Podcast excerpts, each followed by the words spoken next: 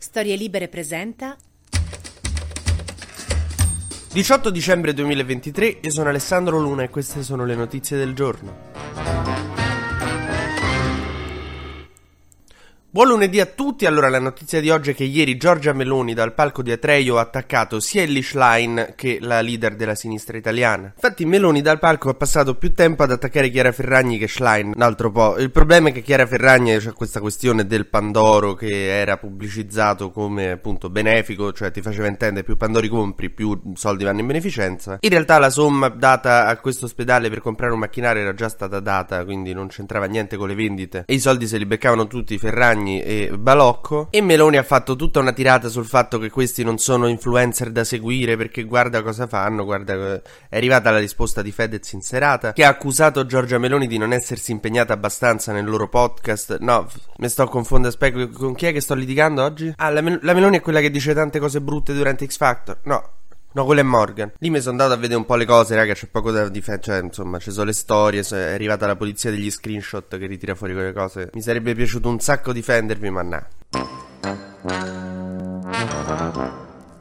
Ad ogni modo Meloni ha detto a Schlein che ha fatto una cazzata non veniva, ma più di questo non ha detto, in realtà cioè ha attaccato più Saviano che la Schlein, più Ferragni che la Schlein, cioè non so se è una tecnica, una tattica, però tipo ignorare che l'altro avversario esista. Praticamente Giorgia Meloni sta facendo con Ellie Schlein quello che Amadeus ogni anno fa con i Jalis. Ad ogni modo di questa trio sentirete parlare in tante salse in questo giorno in cui si tirano un po' le fila di come è andata la festa di Fratelli d'Italia, ma visto che io c'ero, ve la posso raccontare senza fronzoli con l'obiettività che mi contraddistingue distingue. Dopo i primi due giorni in Mosci, il terzo sabato si è un po' ravvivato perché c'era un po' la, la, l'internazionale sovranista di Meloni. Sul palco è di Rama, che in realtà è di sinistra, però la Meloni è simpatica. E da buon uomo di sinistra ha passato tutto il tempo a criticare la sinistra e dire quanto non gli piace la sinistra. Poi è salito sul palco Elon Musk col figlio nato con la, la maternità surrogata sulle spalle. Badate bene, il giorno dopo Giorgia Meloni ha detto che insomma vuole fare il reato universale per la gestazione per altri. Nessuno ha fatto sta domanda, nessuno si è posto il problema di quelli sul palco, naturalmente. Quelli sotto stavamo tutti a dire, ma raga, sul serio. È come se J-Ax va alla festa della polizia di Stato, col cannone in bocca, tra l'altro. Ad ogni modo, Musk ha fatto un po' di deliri sovranisti sul fatto che no, la sostituzione etnica, che c'era Lollo Brigida tutto contento. Ah, vedi, sono intelligente come un miliardario. Poi è arrivato Rishi Sunak, che ha fatto un discorso di 15 minuti in cui ha detto che gli piace molto Giorgia Meloni. Rishi Sunak è il premier inglese, per chi non lo sapesse. Il giorno dopo c'era Santiago Abascal, un uomo vero, un uomo forte, un uomo macio, maschile, il leader della destra sovranista spagnola, neofranchista, il general, che è arrivato sul palco, ha tirato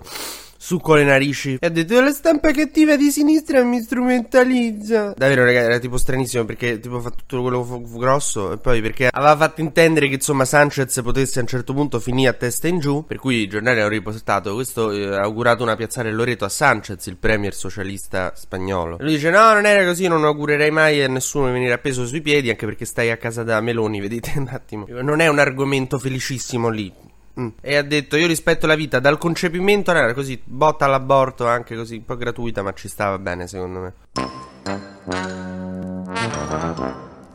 Insomma, alla fine la frase più importante di ieri è quella che ha detto Meloni, che ha detto, però buono il Pandoro della Ferragni. No, ha detto, non vi libererete facilmente di me, che insomma, messa così sembra una cosa sovversiva, dittatoriale. In realtà ha detto, finché ho il consenso del popolo, finché gli italiani mi votano, finché gli italiani votano perché io rimanga a guidare il governo, non vi libererete di me, detto alla sinistra, cioè non mi farete cadere perché perdo la pazienza. E poi ha detto, sarò io ad andarmene ben prima che gli italiani mi chiedano di andarmene o mi vogliano cacciare. Ora, Ellie Schlein, che aveva cercato di fare una anti-Atreyu, cioè un'altra manifestazione in cui a Elon Musk opponeva Romano Prodi, Champer, che è come schierare in Coppa Davis contro Rafa Nadal Francesco Lollobrigida, perché magari un po' di gamba ce l'ha però. E poi ieri ha fatto questo comunicato che non è che ho capito molto, o meglio, che mi ha fatto capire un po' qual è forse il problema. Schlein ieri ha scritto, al peggio non c'è mai fine, oggi la Presidente del Consiglio ha fatto un comizio di 70 minuti, vabbè, è la festa del partito suo, fa quanto gli pare. Mandato integralmente in diretta da Rai News, è la Presidente del Consiglio Consiglio, insomma, è normale, vabbè. Si mandavano in diretta le Leopolde di Renzi, si mandavano in diretta, cioè, insomma. Cioè, lo, lo dico da giornalista, non è a servimento al regime, è che tipo una manifestazione di sto genere ti svolta tutta la giornata perché devi mandare la diretta da là, puoi farti proprio le canne in ufficio, succede, non devi lavorare, capito? Cioè, non è... Colleghi la diretta con lì e te ne vai a giocare a briscola con gli amici al bar. Poi dice, ha attaccato duramente l'opposizione italiana, e che deve fare? Pres-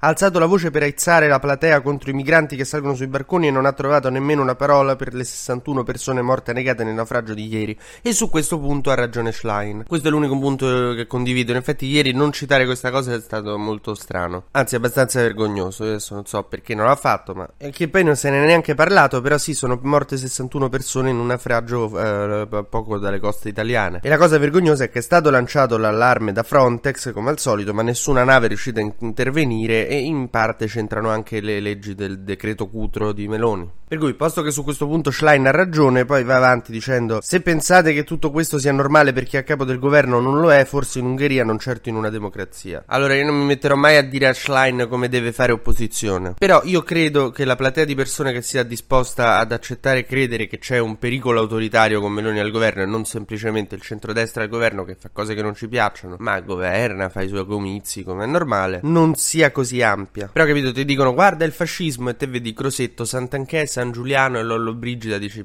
questa è più la famiglia Adams che il eh, fascismo. TG Luna torna domani mattina, sempre tra le 12 e le 13, su storielibere.fm.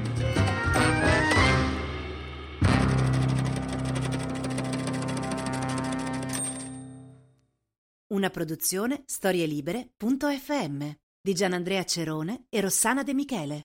Coordinamento editoriale Guido Guenci.